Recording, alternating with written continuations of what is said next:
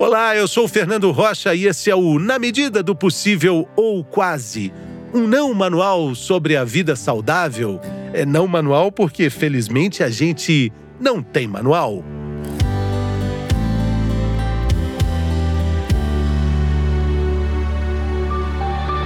Pois muito bem, recentemente, o Tribunal da Internet foi convocado para opinar com seus trilhões de opiniões sobre os 35 mil comprimidos de Viagra comprados pelo Exército Brasileiro, mesmo que o Exército justifique a compra dizendo que o remédio vai ser usado em hospitais militares para o tratamento de pacientes com hipertensão arterial pulmonar, vale a discussão aqui no nosso podcast sobre o principal uso do remédio, que é disfunção erétil.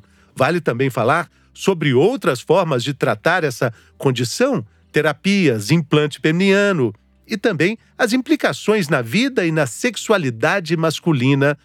E para isso tudo, vale também a presença aqui de uma especialista no assunto, a psicóloga clínica, terapeuta e educadora sexual Ana Canosa, que também é apresentadora do podcast Sexoterapia. Bem-vinda, Ana. Tudo bem? Olá, Fernando, tudo bem? Obrigada pelo convite, viu? Muito bom estar aqui com você e com seus ouvintes. Alegria imensa ter você aqui conosco para a gente discutir esse assunto tão importante nesses dias internéticos atuais, rápidos, fluidos. Né? Você gosta muito dessa frase aí nas suas postagens, que é sem tesão não há solução.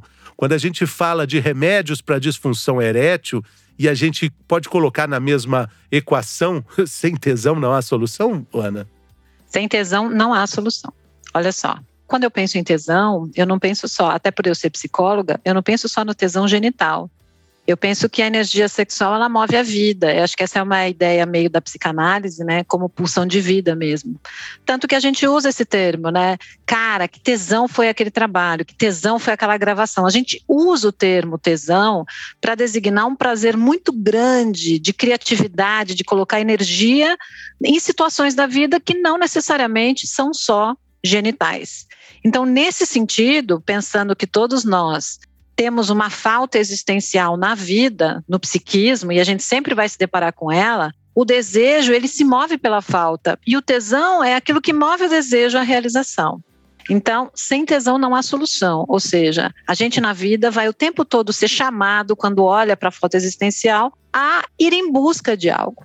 E a sexualidade, o sexo especificamente, também é uma movimentação não só de prazer, né, em busca de um prazer de satisfação genital, mas também de intimidade, de ser desejado, de ser desejada, de provar perícia, sabe, de treinar sedução. Então, o, o sexo, ele atravessa uma série de coisas da nossa vida que não só o prazer é, sexual em si, a descarga de tensão sexual, ele tem outros significados. Por isso que o tesão cabe tão bem no sexo também. Sim, claro. A gente pega essa palavra emprestada para a vida toda, né? Maravilhoso a gente pensar sobre isso.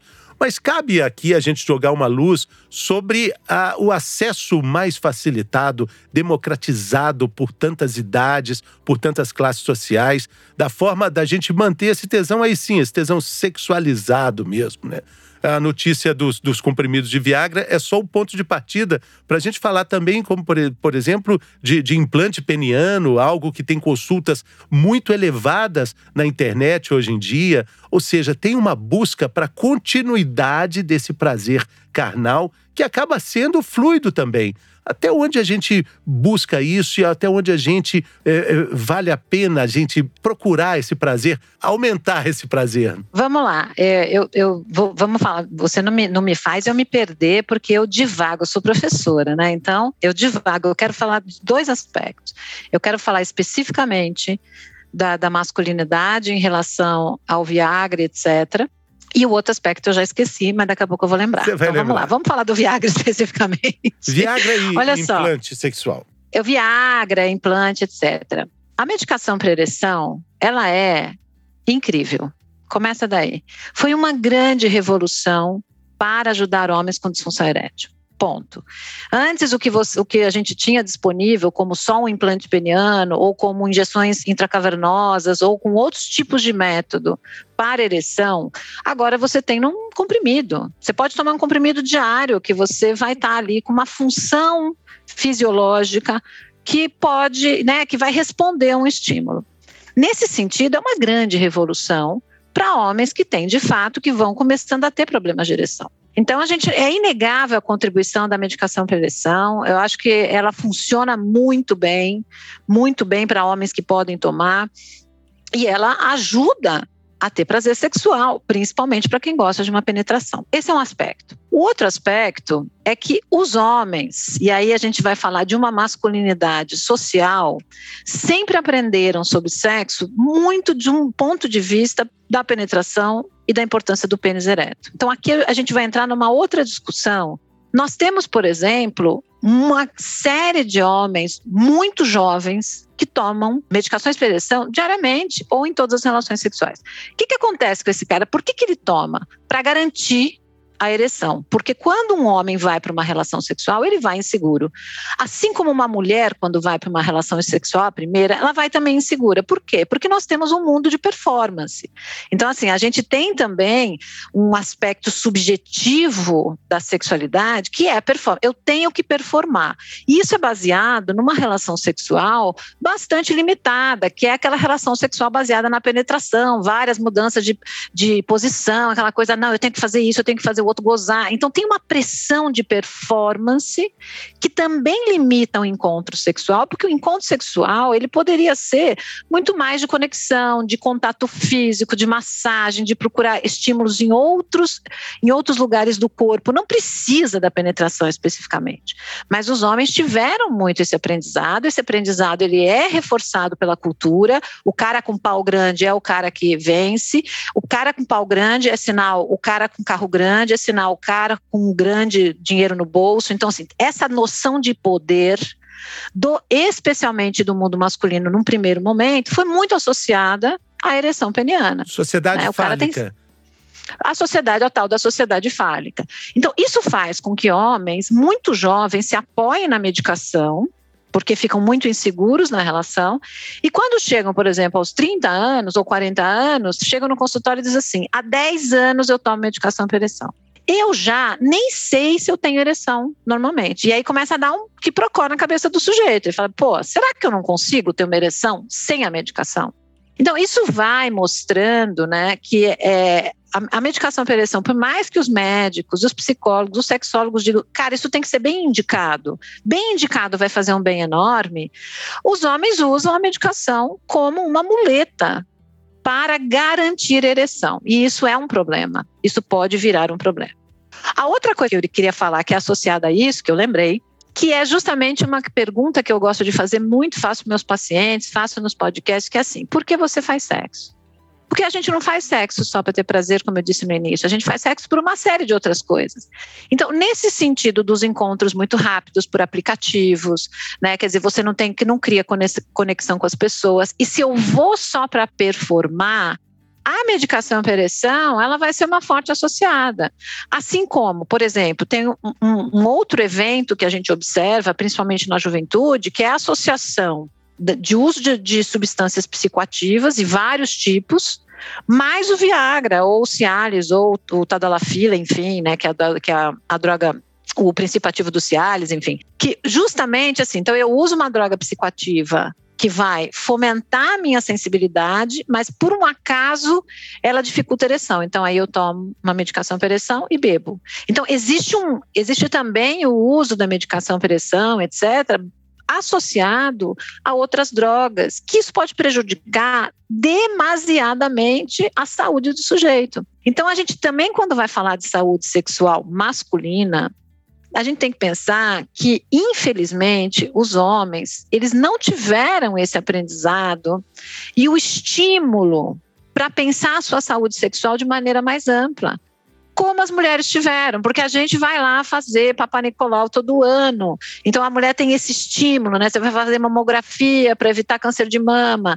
Então as mulheres tiveram, pelo subviés da saúde, uma preocupação maior historicamente. Né, embora recente também na história, com a sua saúde sexual, mas de modo geral. Os homens não. Os homens tiveram estímulo para transar. Exatamente. E o estímulo para transar que é proporcional a dificuldade de falar sobre o fracasso.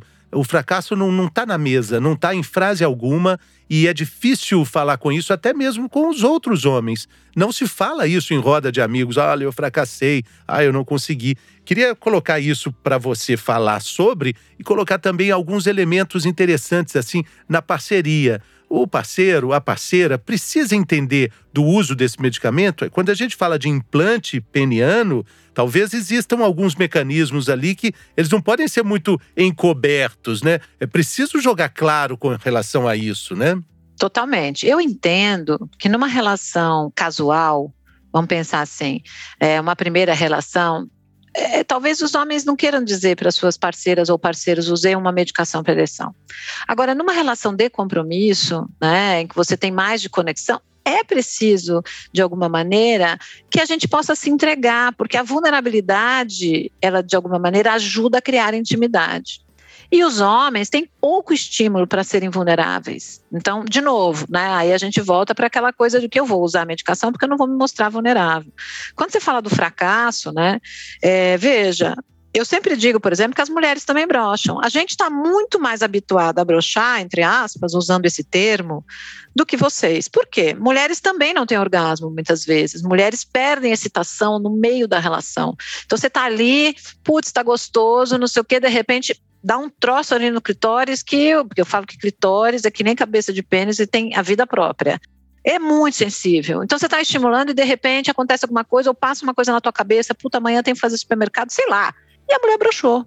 Ela broxou também, só que ela não tem um órgão que mostre este brochamento, vamos colocar assim, essa, essa né? Porque o, o, o clitóris também é formado por um tecido erétil.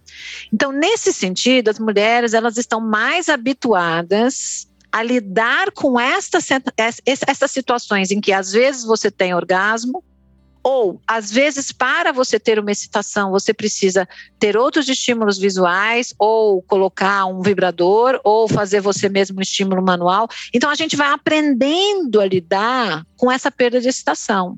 Os homens não aprendem a lidar com isso, até porque vocês, não, como você bem disse, não dividem com os outros.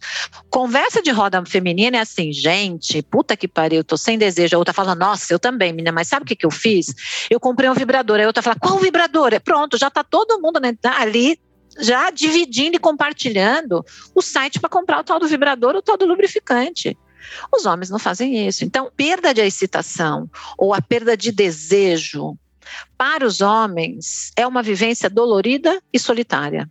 E aí, muitas vezes, tem até dificuldade de lidar com o médico para dizer, cara, olha aqui, tô tendo perda de para um urologista. E às vezes os urologistas também não são educados sexualmente para lidar com a sexualidade, porque também é uma coisa nova na medicina. Os médicos abordarem sexualidade de um jeito mais é, integral, né, conversando mais sobre outras questões. Então, o cara está cansado, o cara está se sentindo impotente no trabalho, a pessoa está com depressão, está tomando antidepressivo. Então, assim, tem uma série de coisas que podem estar é, envolvidas no fenômeno, tanto da baixa de desejo quanto da baixa de excitação. Então, conversar com a parceria sobre isso, principalmente pessoas que têm relações de compromisso, é fundamental. Quando um casal vai envelhecendo junto e se comunica, é muito mais fácil de resolver. Porque você vai lá, você percebe que tem que ter mais estímulo. Então você não vai olhar para isso como, nossa, este homem não me deseja mais. Porque as mulheres também têm essa fantasia, né? Se tudo é baseado no pênis e numa ereção, quando você tem 20 anos, 30 anos, você está saindo do banheiro, seu parceiro te olha e tem uma ereção, vai te, e tá ali aquele. E é bonito de se ver, eu digo para as mulheres, é bonito de se ver aquilo. Agora, quando você tem 50 ou 60, vai ser diferente, porque por mais que você ache bonito, às vezes você vai precisar de um estímulo mais direto no pênis, por exemplo. Assim como a mulher vai precisar de mais estímulo. E, e, isso fica claro. Por exemplo, na menopausa, ela vai precisar de outros artifícios e entender melhor o mecanismo do próprio corpo com relação à sexualidade. Agora, também pode partir da mulher um pensamento de que se o homem está precisando do estímulo do remédio, ou até mesmo, num ponto mais extremo, de um implante peniano, então ela é a culpada da falta de desejo dele? Exatamente. Ela se vê assim, até porque, gente, vamos combinar, né? Nós mulheres fomos culpadas por tudo nos últimos séculos, né? Então, assim, tudo. Se a mulher não transa bem, essa mulher não podia nem ter aprender de sexo, tinha que casar virgem. Aí o marido depois reclama: nossa, ela é tão pudica, então eu vou fazer sexo com outra pessoa. Tá bom, meu amor, mas quem que ensinou essa mulher a poder ser uma mulher desejante? Então, sempre a culpa é da mulher porque tá gorda, o que também é uma grande sacanagem, a gente precisa rever esse conceito. Só que as mulheres também foram criadas nesse contexto, então elas levam muito para si. Né, a, perda, a perda de uma ereção. Levam muito para si. Putz, perdeu a ereção é porque eu tô gorda ou é porque eu não sou uma pessoa desejável.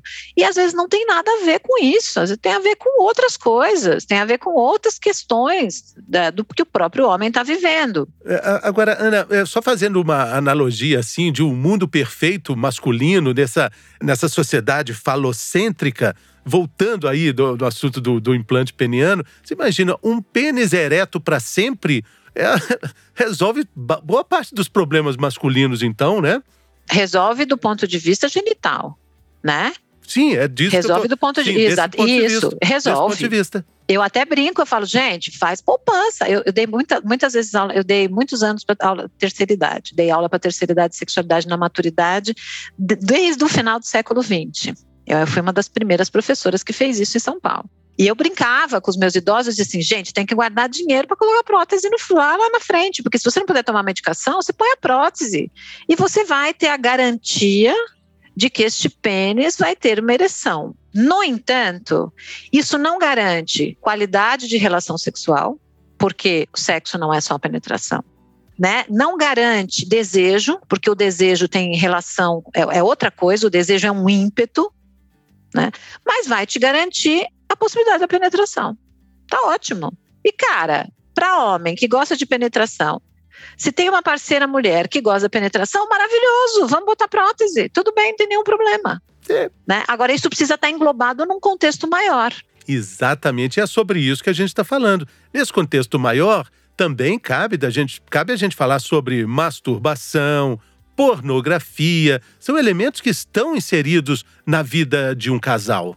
Totalmente. Então, você, por exemplo, está falando, a masturbação, por exemplo, gera em muitas pessoas ciúme. Como é que meu marido está me masturbando, está se masturbando e não está transando comigo? Gente, masturbação é uma coisa, transar é outra. Completamente diferente. São prazeres distintos.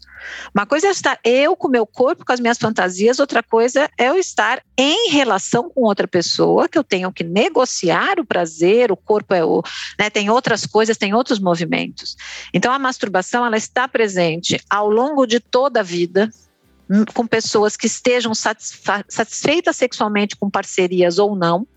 Agora, é claro que quando a gente associa uma masturbação a uma dependência de pornografia, por exemplo, isso pode atrapalhar o contexto relacional. Porque até para você ter relação sexual, vamos pensar, Fernando, você tem lá uma relação de 20 anos de casado, 10 anos que já não é mais novidade, que o desejo espontâneo já não está tão presente, é mais o desejo responsivo, ou seja, aquele que vai do, a partir do estímulo, do beijo, do abraço, etc. É, se você já tem um casal que está com uma frequência sexual diminuída, por quê? Por causa da coabitação, da burocracia da vida, vamos pensar assim, e, e, da falta de novidade do conhecido, porque o desejo gosta de mistério, o desejo gosta do desconhecido. Como é que dá né, para ter mistério numa relação que é conhecida? Como é que dá para ter novidade numa relação que você já conhece? Então, é um desafio dos relacionamentos amorosos de longa duração você manter a intimidade sexual. É possível? É possível, mas você tem que ter isso em mente.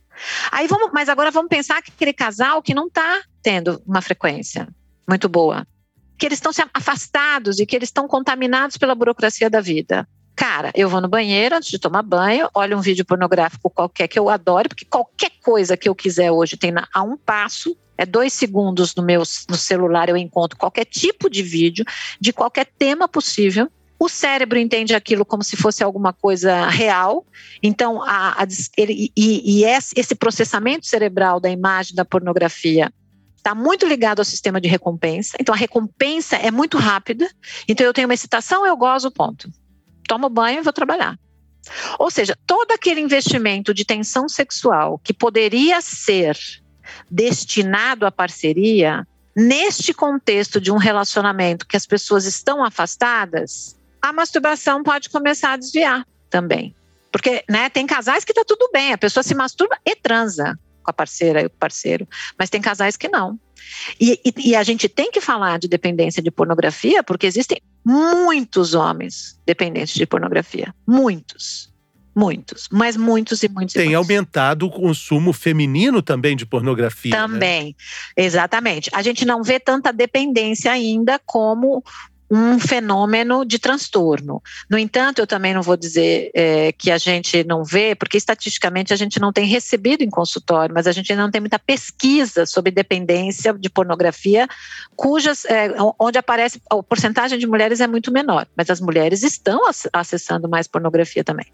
E aí a gente vai entrar em, outro, em outras questões da pornografia que é, são muito complexas, né? Que tem a questão é, da, da ligação com violência, com estupro, com as questões de gênero em relação à mulher, porque a gente sabe que muitos filmes pornográficos são criados, são, são produzidos em contextos, inclusive de escravidão sexual, a objetificação do corpo feminino, uma visualização de um filme pornô que é feito é, por homens para homens. E agora nós estamos entrando também com mulheres produtoras de filme pornô feminino, que aí é muito interessante, porque você muda a perspectiva, você coloca mulheres com corpos reais e você coloca o prazer feminino no contexto do filme pornográfico. Surgiu então isso também é, uma expressão que é o, o pornô politicamente correto, né? Feito para mulheres, por mulheres, com essa outra visão uma amplitude maior que corpos diferentes. As vaginas não são exatamente iguais, porque não é exatamente. isso, não é a realidade. Você né? vai ver muito mais sexo oral nesses filmes em relação é, do, do da, da, parceira ou do parceiro fazendo sexo oral na mulher, ou seja, estimulando o corpo da mulher de uma outra maneira que não no filme pornográfico, é, que é, é muito pouco estímulo, é um bate-staca horroroso segurando o cabelo da mulher, como se a mulher estivesse curtindo aquilo tudo. Então, a discussão da pornografia ela é muito importante. Por quê? Porque os nossos adolescentes, eles são criados na pornografia.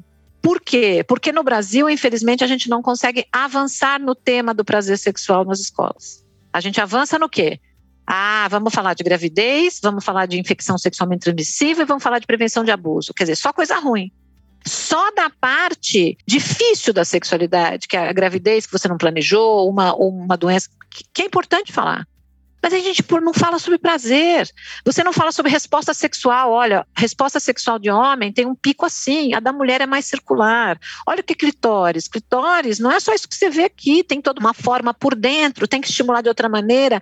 Então, assim, enquanto a gente não conseguir trazer os temas do prazer para a conversa com os adolescentes, eles continuarão tendo só a pornografia como referência. Exatamente. Bom, estamos fazendo a nossa parte. Estamos aqui Tamo. recebendo você no, no nosso podcast, o seu podcast fantástico, Sexoterapia.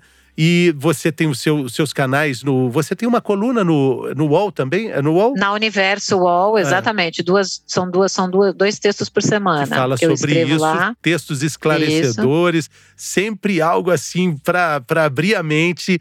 E os capítulos, os episódios do seu podcast também são muito legais.